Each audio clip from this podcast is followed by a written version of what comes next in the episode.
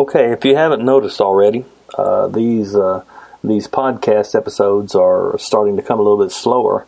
Uh, when we started um, when we started Revelation, I was cranking them out pretty much every week. But but here recently, I had to do some had to do some extra work in the last few chapters to uh, to make sure I was you know being as thorough as possible and and of course I'm also teaching through the book of Acts and and the book of Philippians uh, Acts on in Sunday school every Sunday morning. And uh, I'm teaching through Philippians at the service at, at church.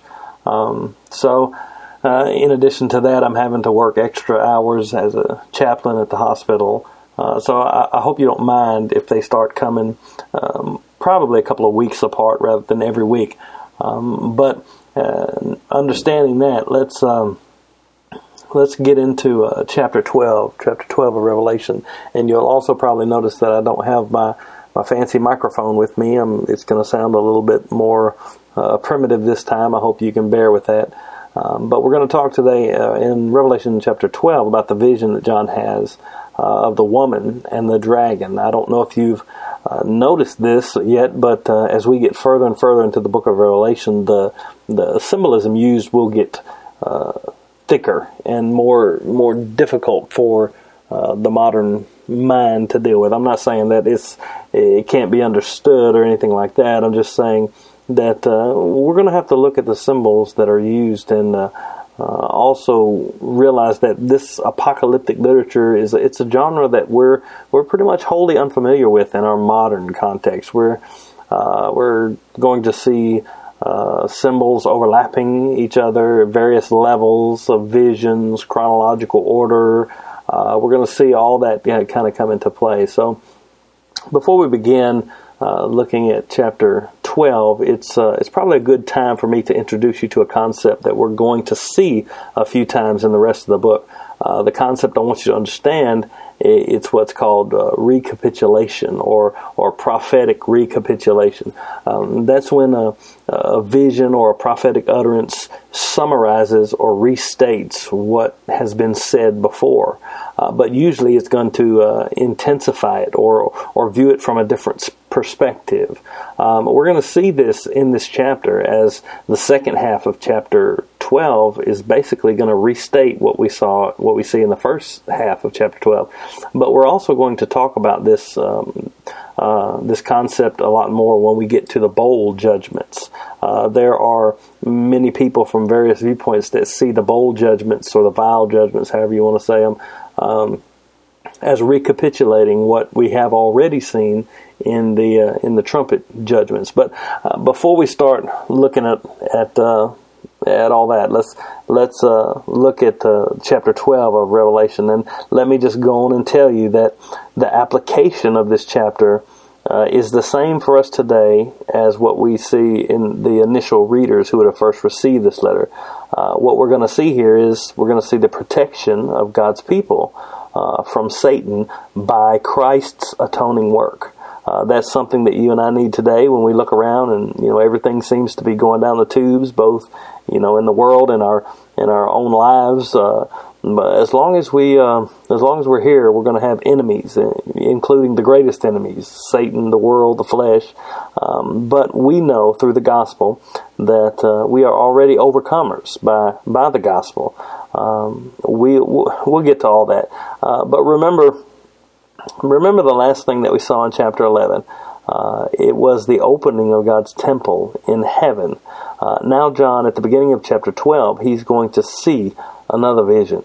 The, verse 1 and 2 says, And a great sign appeared in heaven, a woman clothed with the sun, with the moon under her feet, and on her head a crown of twelve stars. She was pregnant and was crying out in birth pains and the agony of giving birth. So he, he sees the sign appear, and notice the sign. It is a, a sign that appears in heaven. It's a woman that is clothed with the sun, got the moon under her feet, and 12 stars.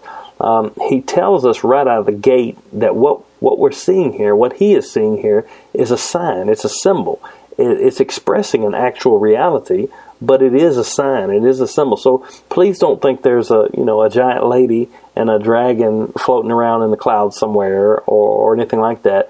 We are being shown a vision that has meaning, and as we decipher that meaning by by looking at the Old Testament symbols, uh, we're going to understand more clearly what, what he's what's trying to be communicated. So I guess the first question we need to ask is who is this woman that John sees? Um, we are uh, we're given given the clue in the first verse as she is described to us. Uh, the woman that John sees is clothed with the sun. Uh, she has the moon under her feet. She has a crown of 12 stars.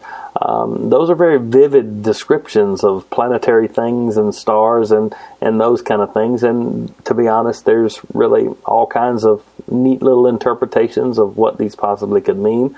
Um, you know, she's just some kind of cosmic lady in space or, or something like that. Um, but immediately our minds should be drawn back to the dream that Joseph has in Genesis 37, verses 9 and 10. Uh, in, in Genesis 37, Joseph actually has two dreams. In the first dream, he he and his brothers were out in the field binding sheaves, and Joseph's sheaf stood up and those of his brothers bowed down to him. And in the second dream, which is in verse 9 and 10 of Genesis 37, he says, let me just read it to you, verses 9 and 10 of Genesis 37.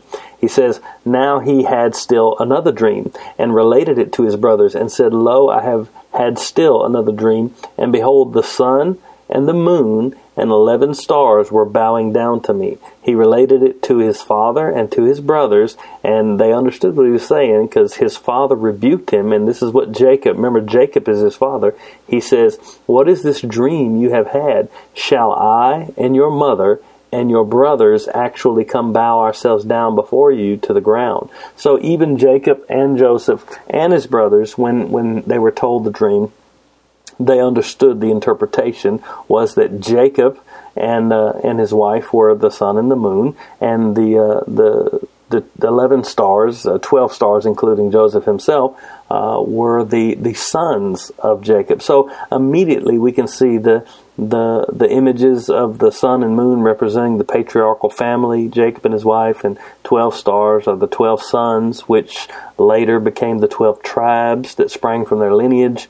Um, the one that John sees in heaven here is a symbol, an image of God's perfect Israel, God's true people. And I say that you know a lot of people have taken it to mean Israel because of the uh, the connection between Joseph and his dream, uh, but it is actually not just the uh, not just the uh, uh, physical descendants of Jacob and the twelve tribes, but it is the true uh, people of God, the true Israel. And the reason I say that is because later in this chapter, the woman is going to be nurtured, protected by God. She's going to be hunted by the dragon. She's going to give birth to the Messiah.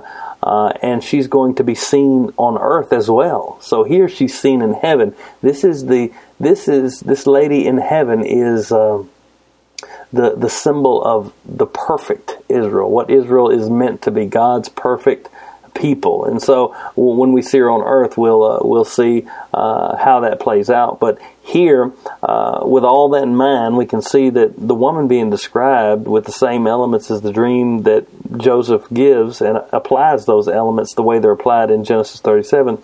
It's pretty safe to say that this is a picture of God's Israel. Um, but before we before we move on, you got to make sure that you recognize that the woman who is seen in heaven is a sign. He tells us that. I saw a sign that was in heaven. She will be, I told you this a second ago, but she'll be seen on earth later.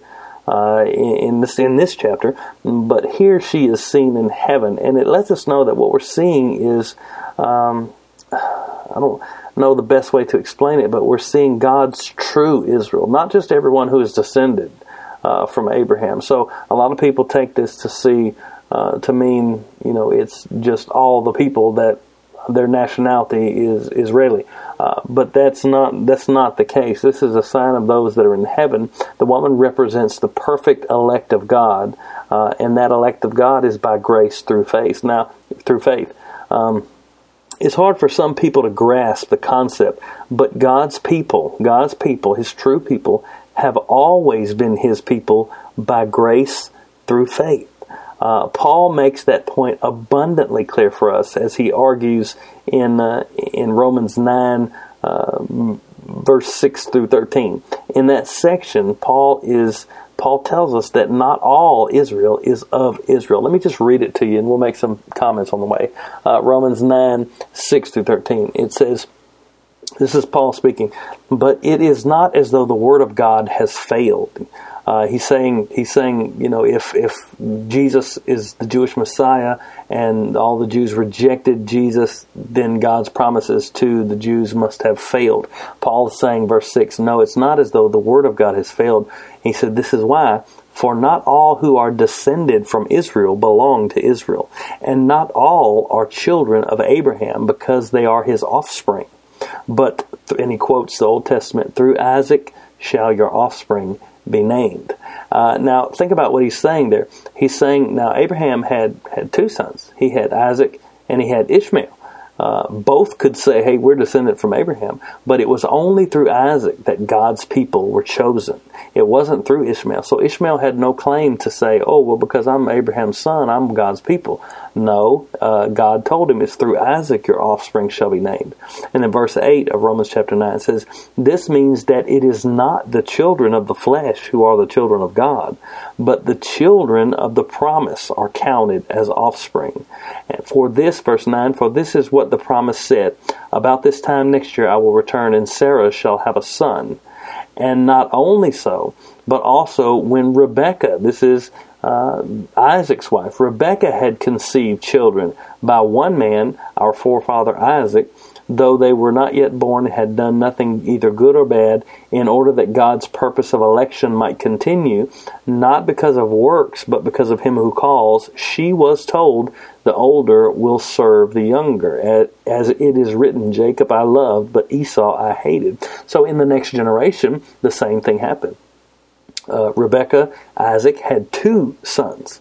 Uh, and so there was both of these sons were also uh, descended from Abraham, and both of these sons, Jacob and Esau, were descended from the promised son, which was Isaac. But only one of those sons, Jacob, not Esau, was accounted for the seed, was accounted as the people of God, was accounted for the promise. So Paul's, we could go on in Romans 9, but Paul's uh, intention there is to show that even way back in Abraham's day, even in the days of Isaac, even in the days of Jacob, it was, it was God's prerogative to say who was his people and who was not his people. He took the son, the two sons of Abraham and separated them and said, one is, one is not. He took the two sons of Isaac and separated them and said, one is and one is not. And it says, Paul's point uh, ultimately as he goes through Romans 9, 10, and 11 is that God's people are called, or have always been by grace through faith and now they are through the promised Messiah, Jesus Christ. And so, if God has separated out uh, people that are not in His Son, it's entirely His prerogative uh, to do so. So, what this woman that we see here in heaven is, it's the true elect, the remnant of God through whom the Messiah will come into the world. It's, it's true Israel. It's not just the entire nation, but it is God's uh, elect people uh, from whatever era. Uh, and this is why we're going to see in verse 2 that she's pregnant and she's crying out in birth pains uh, because it is through the, the people of God that God brings forth the Messiah. And you know, it's it's many many Old Testament pictures are going to show us Israel uh, pictured as a woman uh, who is in labor pains. You know, Isaiah 26, 17 through 18 says, As the pregnant woman approaches the time to give birth, she writhes and cries out in her labor pains. And it says, Thus we Thus were we before you, O Lord. We were pregnant and writhed in labor. We gave birth, as it seems, only to wind. We could not accomplish deliverance for the earth, nor were inhabitants of the world born. That's Isaiah 26. In Micah chapter 4, verses 9 and 10, uh, it says, Writhe and labor to give birth, daughter of Zion, like a woman in childbirth. For now you will go out of the city, dwell in the field, and go to Babylon. There you will be rescued. There the Lord will redeem you from the hand of your enemies. And then, of course, once again, you have Micah uh, 5, chapter 3. This is right after the messianic promise. It says, Therefore he will give them up until the time when she who is in labor has borne a child. then the remainder of his brethren will return to the sons of Israel. So, so far, we have this woman who is God's true Israel, the one that we see in heaven, uh, not the one running around on earth, the one that we see in heaven. Uh, true Israel is writhing in pain, about to give birth. Uh, then the scene shifts and we are given another vision that John sees. And we'll come back to the woman in a, in a bit as John goes back to her. And this will all fit together perfectly. But for now, let's just move on uh, to the dragon that uh, that John sees. Uh, verse three in Revelation 12 says. And another sign appeared in heaven. Behold, a great red dragon with seven heads and ten horns, and on his seven heads seven diadems his tail, the first part of verse 4 says, his tail swept down a third of the stars of heaven and cast them to the earth. Um, really isn't any dispute anywhere about the identity of the dragon. Uh, in fact, we're explicitly told in verse 9 that this is Satan, the ancient serpent. Um, but on the other hand, there's all kind of speculation about why he has seven heads and why he has ten horns and seven crowns. And, you know, there are some people that say it's because, you know, seven's the number of perfection. We've seen that before. We talked about that in the very first uh, chapter of Revelation, the seven candlesticks. Um, and we prove that there too. So I'm not just saying seven is the number of perfection and moving on. You'll have to go back and listen to, to find the evidence for all that. Um, but so it's some people say that it, he appears perfect because he has these seven heads. Uh, some folks link the diadems to his authority, and we've already seen the horn as the uh, symbolic of power in the Old Testament. You you need. Um, if you missed that, it was in chapter five where we saw the the horns uh, on the uh, on the lamb, and we went back in the Old Testament and showed the uh, specifics of how a horn is a sim- symbol of power. Uh, and to be honest with you, we can go there if you want to to talk about the seven heads and the ten horns and all those things. I don't really think there's anything wrong with looking at these symbols and interpreting them this way, fleshing all this out. Uh, you know, diadems do signify authority. Crowns is what they were, and, and we've already seen the significance of seven and the horns and all that. Um, but what I think is more striking and more informative about the way the, the dragon appears in John's vision is the connection between the dragon's appearance here and the appearance of the beast rising from the sea that we're going to see in, in the next chapter. We, we haven't gotten there yet, but we're going to see it in the next chapter. The appearance of that beast and the appearance of this dragon are virtually identical.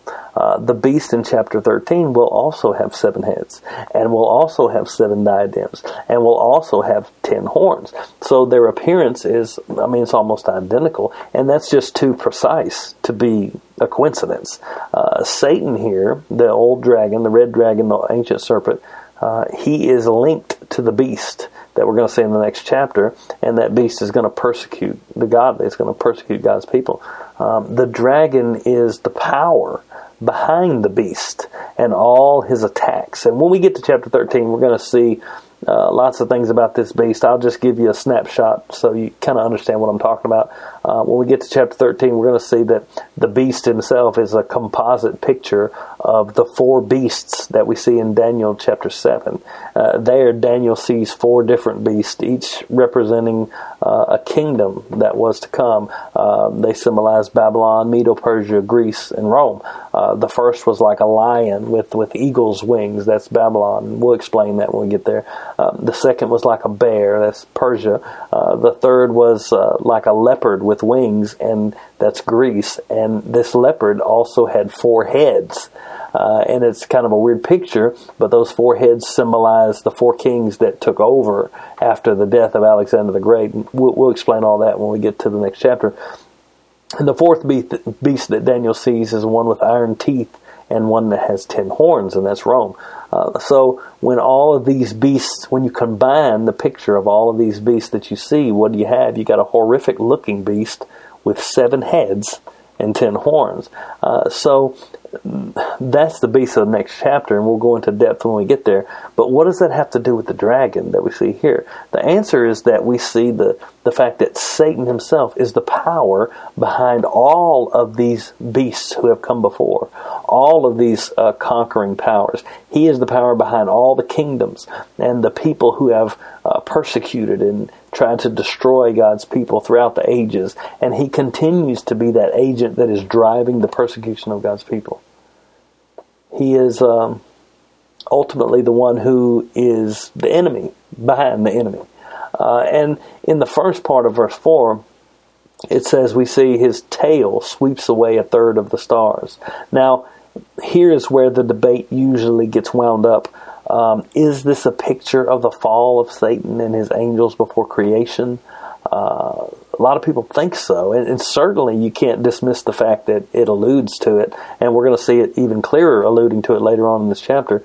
Um, there's definitely an allusion to that idea, and uh, but and there's also considerable debate as to whether the stars here represent the angels that fell with him or kings and rulers that are being killed and trampled, or some even say the Israelites themselves. You know, stars are often used as images of angels in the Old Testament, and they're often used to describe kings and, and rulers in the Old Testament. So, what is actually going on here, and how do we make the decision? I hope I hope you've been with me long enough to know that the answer to the question of how do we test our assumptions is here in Revelation. We look at the the references from the Old Testament. What is what is John actually referencing when he talks about the the stars being cast down?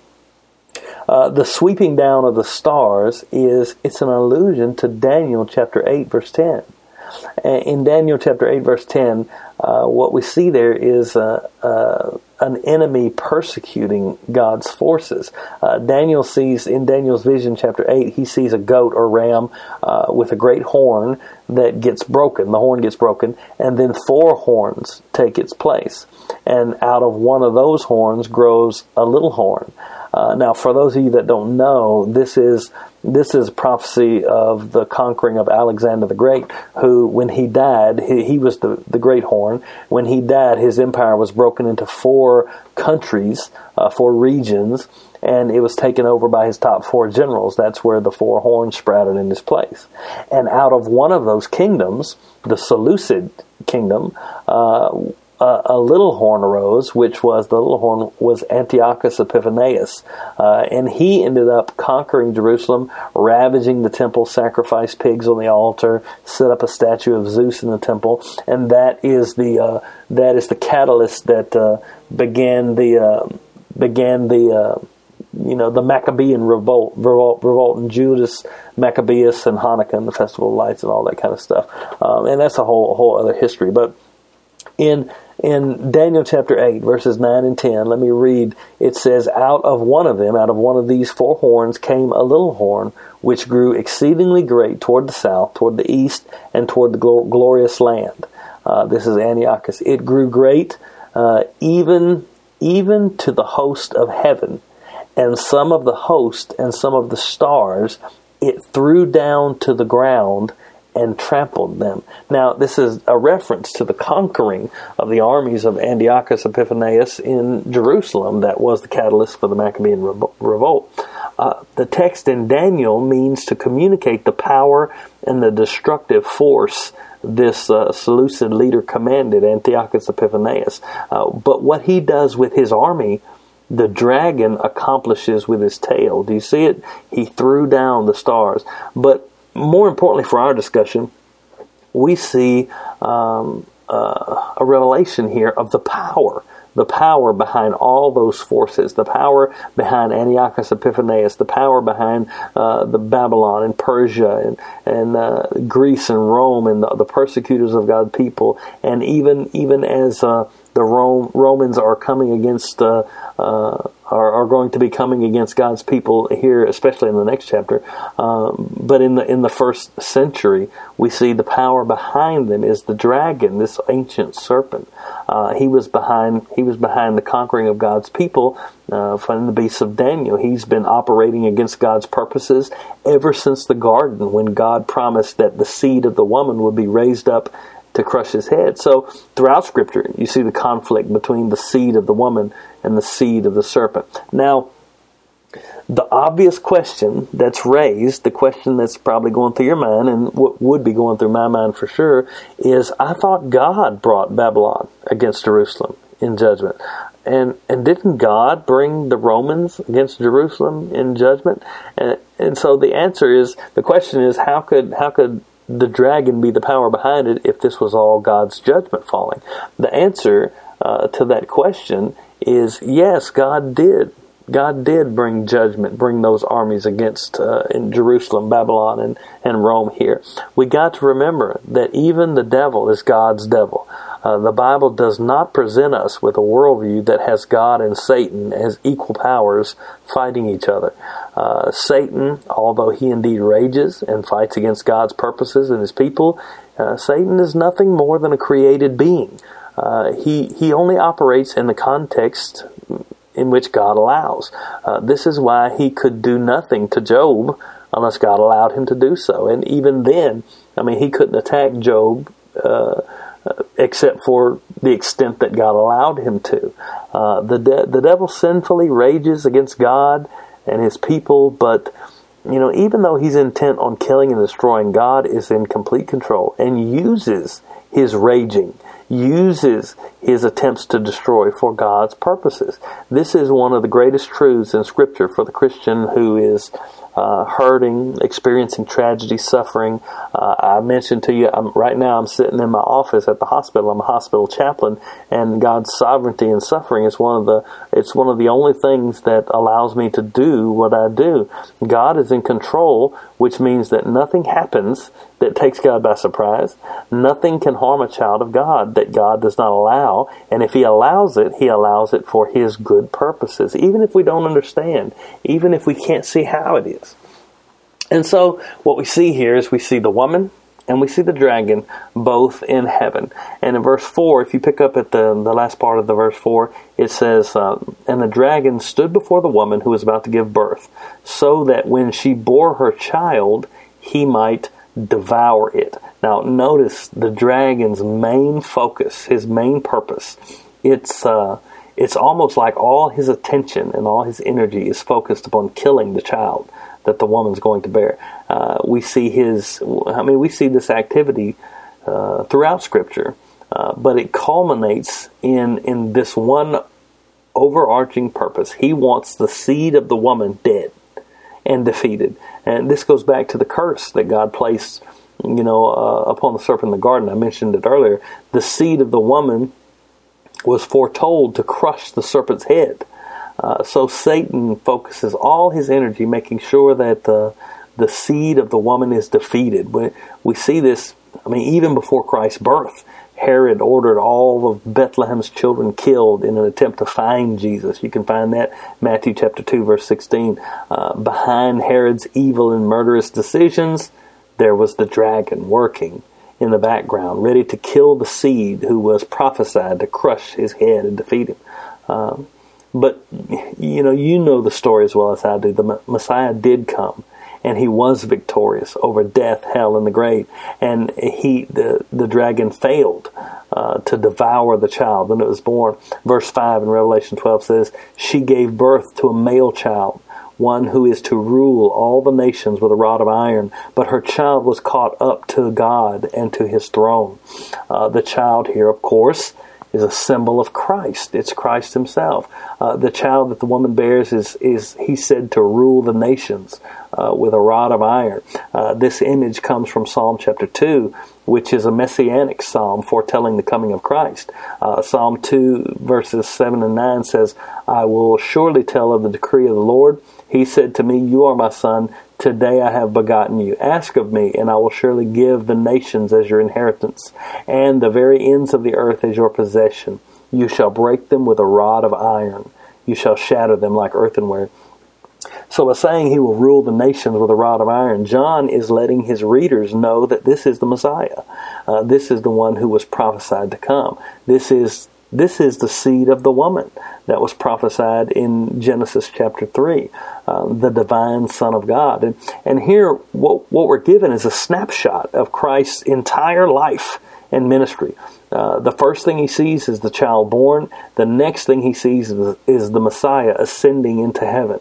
Uh, by his death and resurrection, Christ ascends to heaven and is given all power and authority in heaven and earth. Uh, that's what he said. He said, All power and authority in heaven and earth is given to me.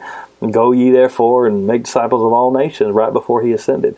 Um, we, have seen the ascension before. Uh, alluding to the uh, Son of Man in Daniel that ascends to the Ancient of Days and receives a kingdom that will never be destroyed. Um, it's shown here to illustrate the utter defeat of Satan by Christ's life, his death, and his resurrection. Satan has failed in his mission to kill the woman's seed. Uh, here we see the fulfillment of the promise given in Genesis chapter 3:15. I, I mentioned it a few times. Let me go and read it to you.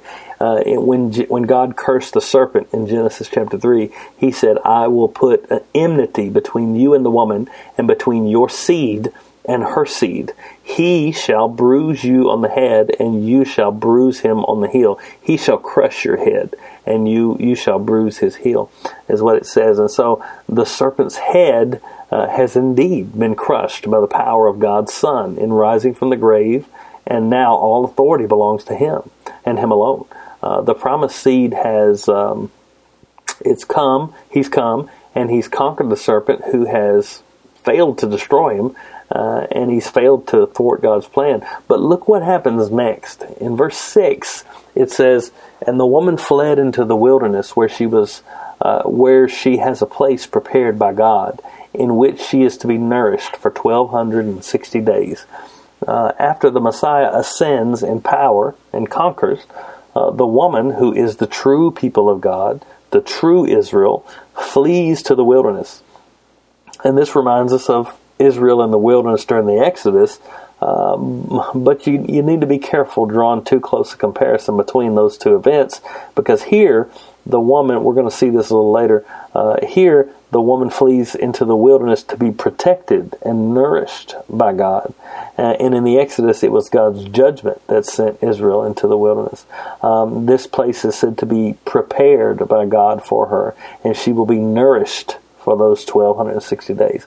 So the people of God, the true people of God, which are now characterized by the Messiah who has ascended to the throne, flee into the wilderness for 1260 days. And of course, you already know from last time that that is three and a half years, 1260 days by the first century lunar calendar.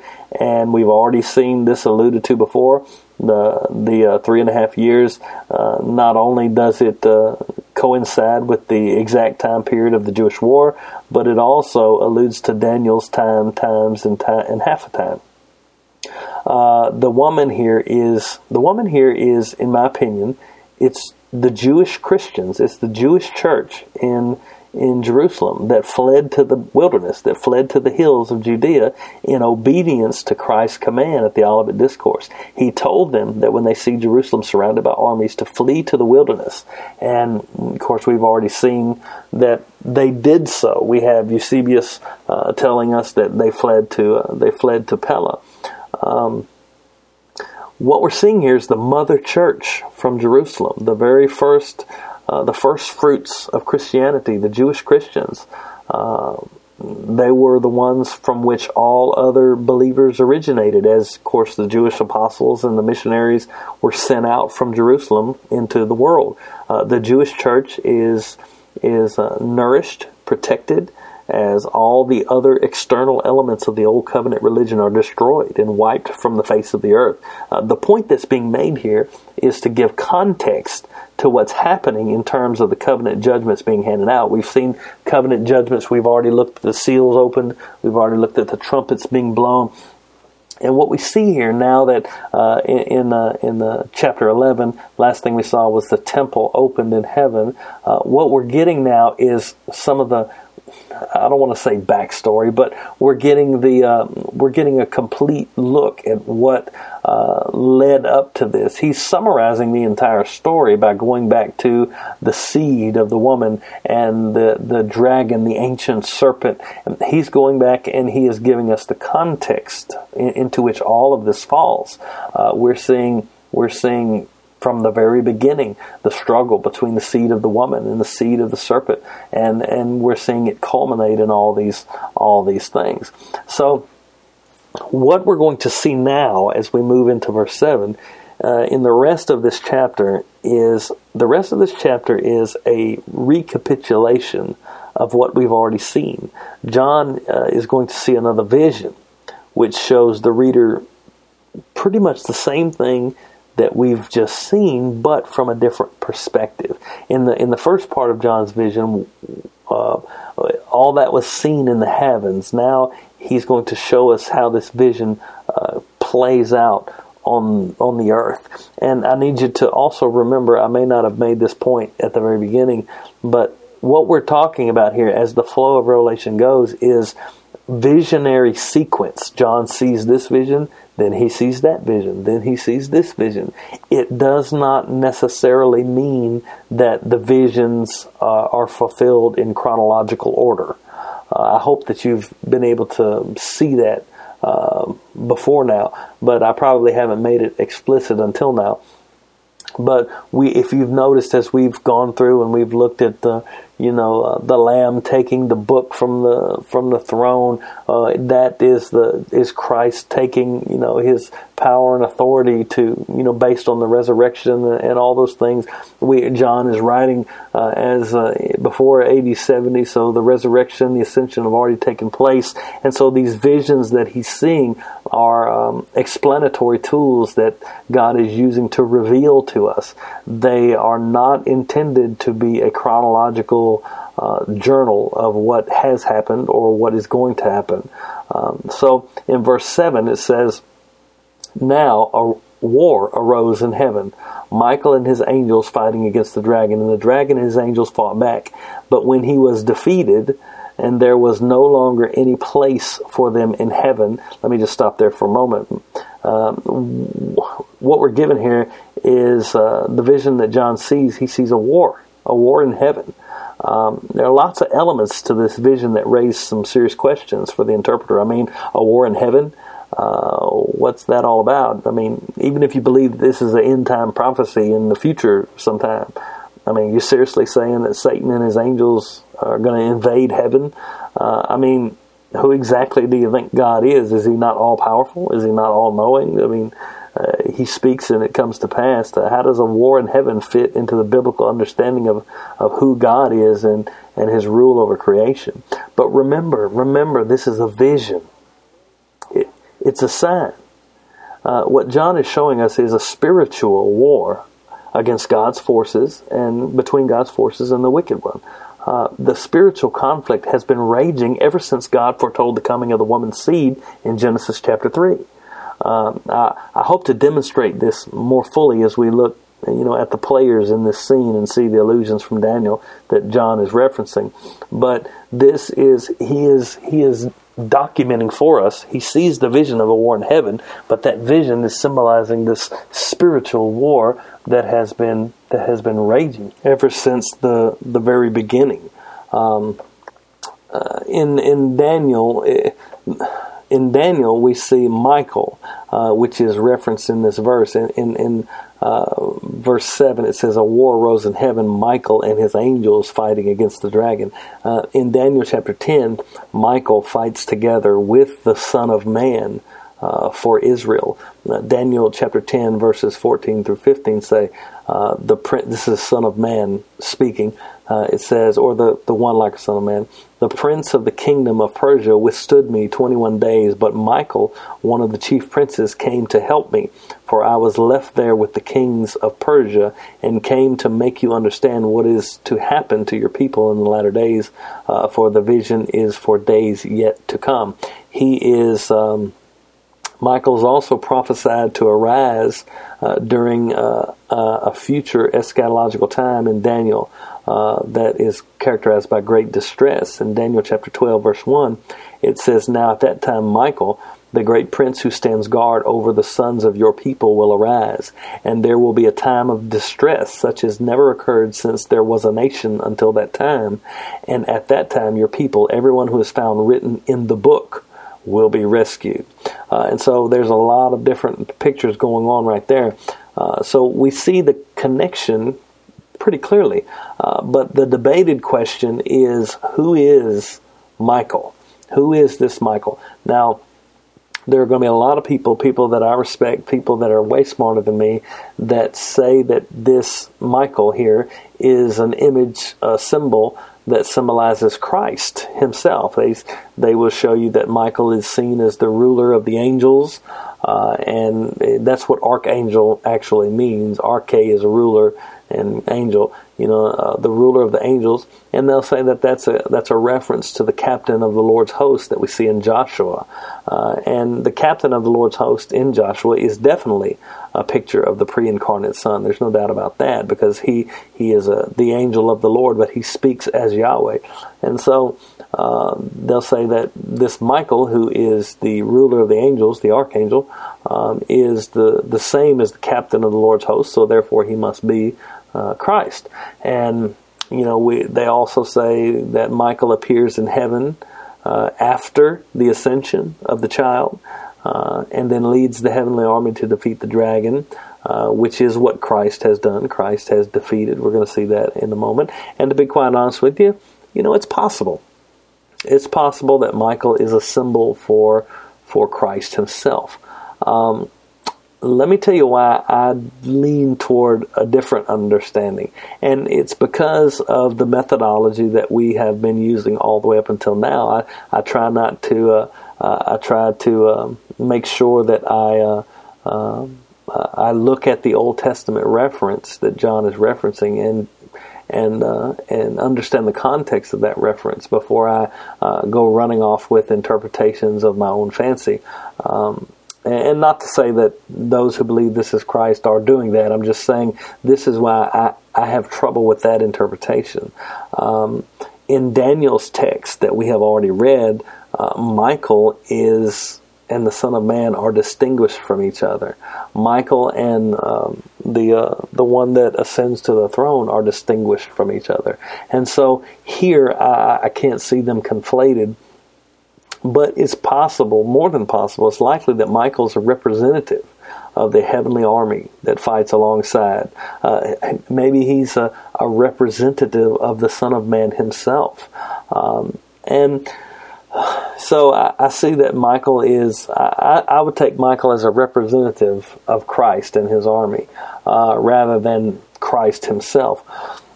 But what about this spiritual war? What's the result of the spiritual war? Course, you already know probably the dragon is defeated. Uh, and he's cast down. He's cast down to the earth. Uh, we haven't gotten there yet, but in verse uh, verse ten and eleven in this chapter, Revelation chapter twelve, we're going to see that Satan's defeat is going to be connected to the victorious work of the Messiah. So what we have here is a reference to the fall of Satan and his angels being cast down, uh, but the reality is that Satan, with all his tactics and devices, has been overcome and defeated by the gospel, by the death, the burial, resurrection, ascension of Christ. His head has been crushed by the seed of the woman, which was uh, prophesied so long ago. The, the resurrection and ascension of Christ has sealed his defeat, and he is no longer allowed to accuse the brethren before God. Uh, we'll see that in just a minute. I'm getting ahead of myself. Verse 9 says, And the great dragon was thrown down, that ancient serpent, who is called the devil and Satan the deceiver of the whole world. He was thrown down to the earth, and his angels were thrown down with him. All right, for the second time in this chapter, we're given a picture of Satan cast out from God's presence in defeat. Uh, first, he is here. He's called the ancient serpent, and of course, you've seen, you've heard me say it before already. This links him with the serpent in the garden. We've seen before. Uh, all of this that we're seeing is a fulfillment of that initial curse God laid upon the serpent in the garden. Uh, his seed, the seed of the woman, will crush your head. But notice the sphere here in which Satan, Satan's defeat is shown to us. Uh, we're given two names for him. We're given, the verse tells us that the ancient serpent is called the devil and he's called Satan. In Hebrew, the word Satan means adversary, and in Greek, the devil, the word diabolos, devil, means slanderer. He is also described as the one who deceives, the one who deceives the world. So we're given a description of his activities in which Satan has been defeated and is no longer able to wage war against the brethren uh, through deception or through uh, slander, accusation. We're going to see that more fully in a minute. But because of the gospel, he has no more foothold to accuse and to slander the brethren. Um, the gospel has gone out into the nations, and everywhere it goes, it is victorious over the devil's deception. At the cross, uh, and the resurrection, Satan was truly defeated in his efforts to keep mankind in darkness.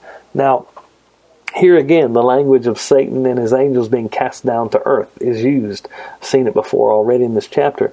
Uh, and of course, anyone reading these texts is going to automatically notice the reference to Satan's fall when he attempted to uh, usurp the throne of God and exalt himself above uh, above the Almighty.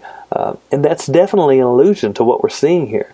But in the context of this chapter, uh, what what John actually is denoting is that he's showing Satan's defeat and his being being thrown down um, in the triumph of the gospel. Um, it, it's we hadn't got there yet, and I've told you already, and I'm still pointing forward to it. Verses 10 and 11, uh, the uh, the proclamation that we're going to hear is that it is the authority of Christ that has thrown Satan down, that has defeated him. Uh, so we can't dismiss the fact that in John's vision, the defeat of Satan and his minions is um, is connected to the gospel. He is defeated at the death and resurrection of Christ. He's been thrown out of God's presence, meaning he can no longer stand in accusation of God's people. Uh, you know, because no one can bring a charge against God's elect. The gospel has atoned for every accusation that Satan might bring against believers. He has been excommunicated, for lack of a better word. Uh, he has been removed and is defeated. This this isn't a novel idea in the New Testament. In fact, I mean we're told over and over again that Satan and his purposes are defeated and destroyed in the gospel. In John 12:31, Jesus says, "Now is the judgment of the world. Now shall the prince of this world be cast out." That's right before the crucifixion. In John 16:11, uh, uh, he says the Holy Spirit's going to come and he's going to convict the world of sin, righteousness, and judgment. And then in John 16 11, he says of judgment because the prince of this world is judged. Colossians 2, verse 15, Paul says, And having spoiled principalities and powers, he made a show of them openly, triumphing over them. Uh, Hebrews 2, uh, 14 says, For as much as, uh, for as much as the children are partakers of flesh and blood, he also himself likewise took part of the same, that through death he might destroy him that has the power of death, that is the devil. And in 1 John 3 8, he says, He that committeth sin is of the devil, for the devil sinneth from the beginning. For this purpose the Son of God was manifest, that he might destroy the works of the devil. And then, of course, uh, the ultimate reference to, to Satan's uh, falling, uh, being defeated, is in Luke chapter 10, where Jesus sends out the, the 70 disciples. And when they come back rejoicing because the, the demons were subject to them, uh, Jesus said that he saw Satan fall like lightning as the gospel went out with those 70. So it's not out of bounds at all to see uh, this uh, not uh, talking primarily about a pre-creation fall of Satan, but but talking about his defeat in the death and the resurrection of Christ, talking about him being thrown down and defeated uh, in what Jesus accomplished. Uh, and as Satan is defeated, we we hear the triumphant proclamation of the gospel in verses 10 and 11. It says in verse 10 says, then I heard a loud voice in heaven saying, Now the salvation and the power and the kingdom of our God and the authority of his Christ have come. For, this is why, the accuser of the brethren has been thrown down, he who accuses them before our God day and night. Now, at Satan's defeat, the authority of God's Christ has come. This is what Jesus said at his ascension. All power and authority have been given to me on heaven and earth. Uh, we also see this in Daniel's prophecy uh, when the Son of Man ascends to the throne. It says, given to him a kingdom that'll never pass away. But once again, look at the tactic of Satan. Uh, that has been defeated because of his being thrown down, because of the gospel. It says he is the accuser of the brethren. And in fact, he accuses them day and night. Uh, we have already made reference to the fact that it, it almost seems like this is his main activity. Uh, I mean, he is busy all day, all night, accusing the brethren before the throne of God, all day, all night, accusing, accusing, accusing, bringing slander, accusation.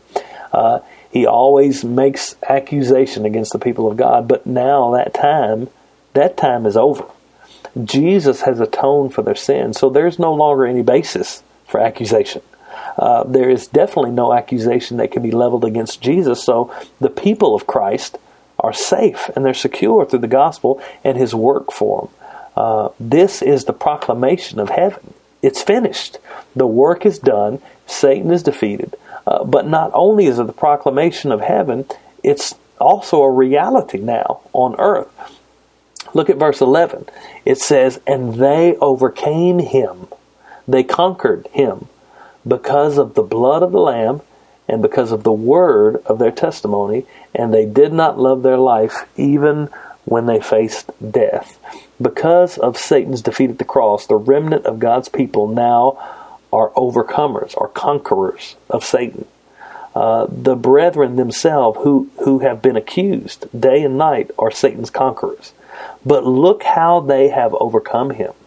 This is one of the main reasons why I have to tie the casting down of Satan to the gospel and to the work of Christ. It says that they overcame him by the blood of the Lamb. This, I mean, doesn't need much explanation for those of you who are steeped in the gospel, but the blood Christ paid for their sins, uh, you know, is is uh, atoning for all their uh, all their sin, all their transgression, and now they've been adopted as sons and good daughters of God. There is no accusation or slander that can stick in the mind or, or against the law of God. Why? Because Jesus has paid it all.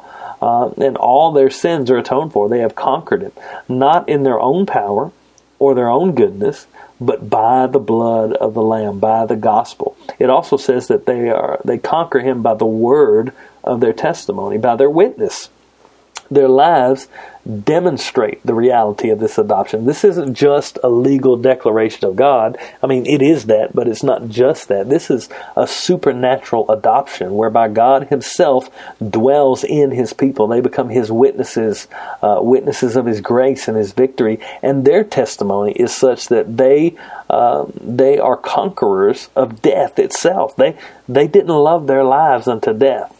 Uh, Satan has no hold over them at all. He's, I mean, he's always ready to kill, to steal, to destroy, but death holds no more sting for them. In fact, one of the historical realities we see through church history is that believers in, in Christ relished the opportunity to go to their death for the name of Christ. Uh, I mean, what can Satan do to people who actually look forward to their death?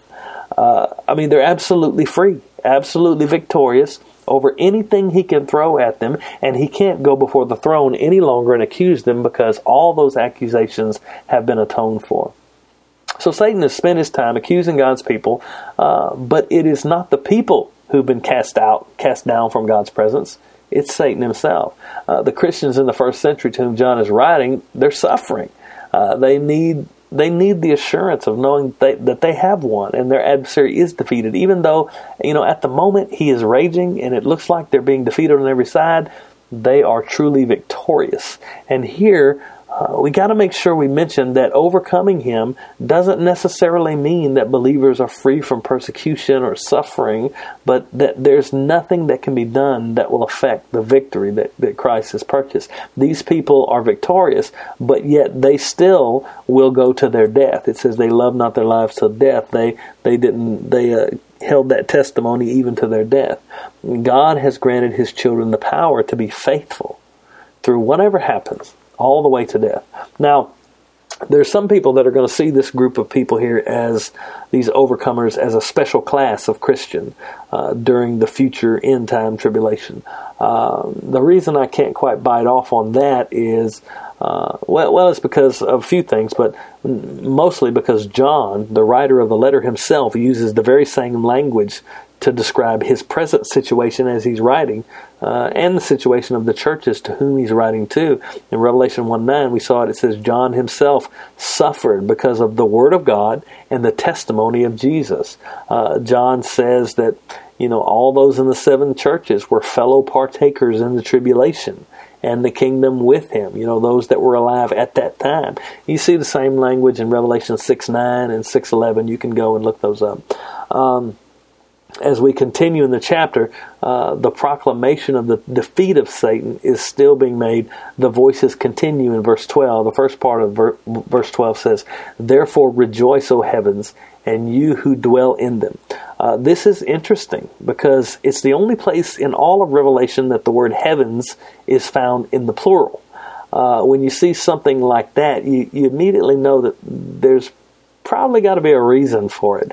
Uh, every other mention of the word heaven in the is in singular in the singular in Revelation, uh, but here it's heavens, uh, and the reason it, it's relatively simple is because the Hebrew word for now remember Revelation is written in Greek, but uh, the Old Testament written in Hebrew, uh, the word for heaven is a is a is a plural a plural noun. Shemayim is the is the word, and every time you have an im on the end of a Hebrew word, it makes it plural.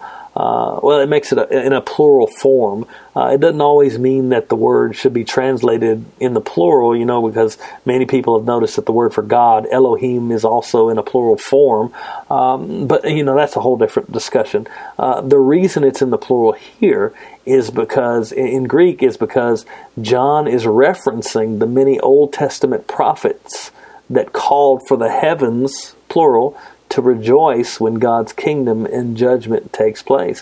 When uh, when God's kingdom and judgment goes forth, uh, many of the Old Testament uh, writers and prophets uh, called to the heavens. It goes back to Moses when he made the covenant, where he said, "You know, I call the heavens and the earth to bear witness. And so when the Old Testament Hebrew was translated into Greek, that plural was brought in as well. Every time you see it in the Old Testament, it says, I call to the heavens to have them witness. I call to the heavens to rejoice. You can see that in Deuteronomy chapter 32, 43, uh, First Chronicles 16:31, Psalm 95:11, Isaiah 44:23, 45, 8, 49, 13. All these are in the outline if you just want to go there and get it. This is a prophetic form of denoting the glory and victory of God's purposes. It's covenant language, showing the fulfillment of the covenant promises and the resurrection of the Messiah, the defeat of the ancient serpent. Uh, but there's also a woe that's associated with it. In the second part of verse 12, it says, But woe to you, O earth and sea, for the devil has come down to you in great wrath, because he knows his time is short. Although Satan is defeated, he is cast out uh, he continues to rage. He continues uh, in his death throes to cause damage and destruction. He knows that he's defeated. He knows that his time is short, but that has not curbed his wrath and, and his attempts to destroy those who hold the testimony. Um, he cannot uh, he cannot eternally harm them, uh, but he he still devises their destruction. Uh, the crucifixion and resurrection have, have sealed his fate. But now all he can do is wreak havoc and terrorize as much as possible. Uh, you probably remember our discussions of the the opening of the abyss, the bottomless pit, and the releasing of the demonic activity in Jerusalem during the siege, the siege of Rome, uh, and how the people inside the city just went absolutely crazy. Sickness, plague, uh, all that madness ran rampant throughout the city. Uh, we saw all that in previous chapters. Uh, here, we're brought back to the focus of the majority of the book as he shows us again that the land represents uh, the external national Israel who have rejected the Messiah, the promised land of the Old Testament, and how the uh, the satanic minions were released among them as God's judgment fell. The the true Israel of God, who are found in Jesus Christ, are protected and they're nurtured in the wilderness, uh, while the external religious system and everything associated with it, uh, they're destroyed. They're turned over. They're turned over to Satan. Um, but that itself is not the extent of Satan's attempts to destroy God's people. In verse 13 it says, And when the dragon saw that he had been thrown down to the earth, he pursued the woman who had given birth to the male child. The dragon pursued the woman. He realizes he's failed to kill the son, the child. Uh, he's failed to hinder the salvation of God's remnant. So what does he do? He pursues, he persecutes the woman. Uh, now, uh, um, this may refer specifically and directly to the Jewish Christian church in the first century.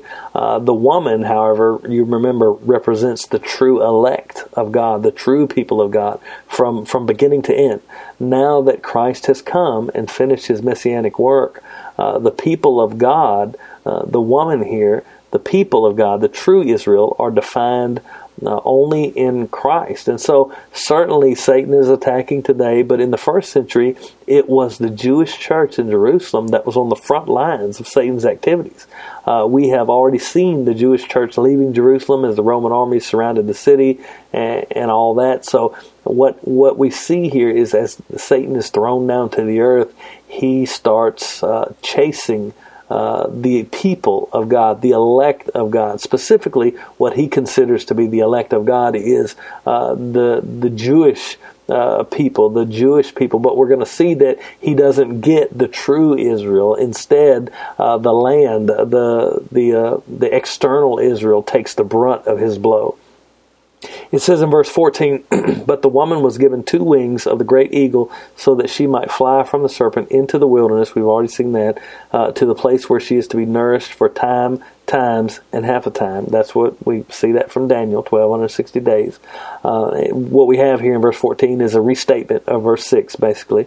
Uh, the newly created uh, I shouldn't say newly created, let's say the fulfillment of the people, the true people of God, are brought out of their oppression in a new exodus from a spiritual Egypt, which is Jerusalem.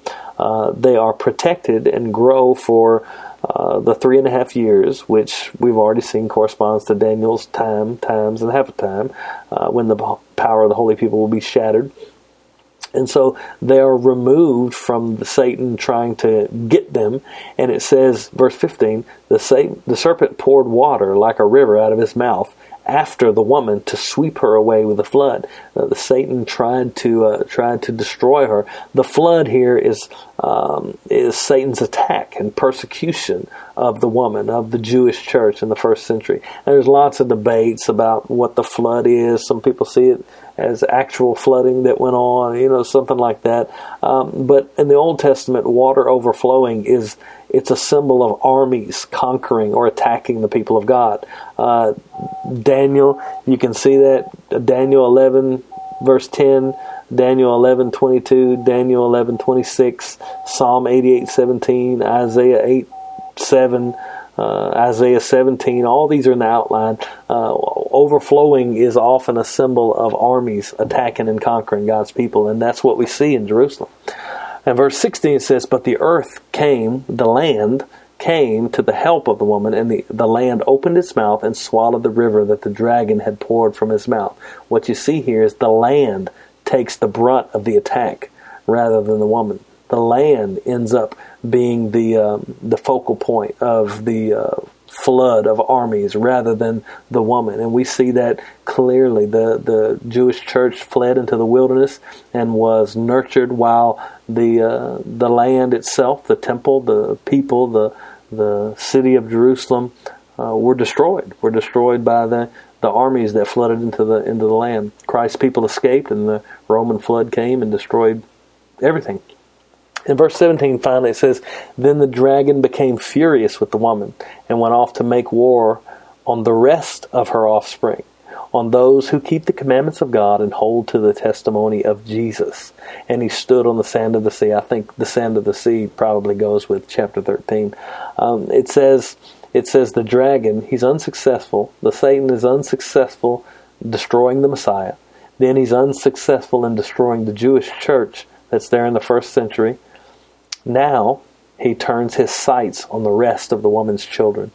He, he, he now seeks after the rest of the seed, which is the church as a whole, all those who are co heirs with Christ. And that is where we're going to turn in the next chapter and see the persecution of the rest of the seed as the dragon seeks out, seeks out the woman's children.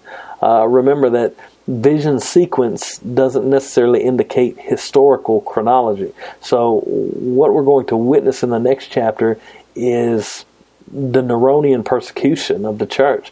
Uh, the point that he makes here for us is that Satan has been defeated, and though he's raging and he may indeed have, we may indeed have suffering and trial in this life, there's nothing that can overcome what Christ has done, and no accusation can be brought uh, to God against His children. So what we've done here in this in this section, John has kind of uh, he's kind of backed up and given us a uh, a, uh, a, panoramic picture of the entire story, giving us a little backstory as to what's going on and the covenant, the why the covenant judgments have fallen, and the protection that God has placed over over His people.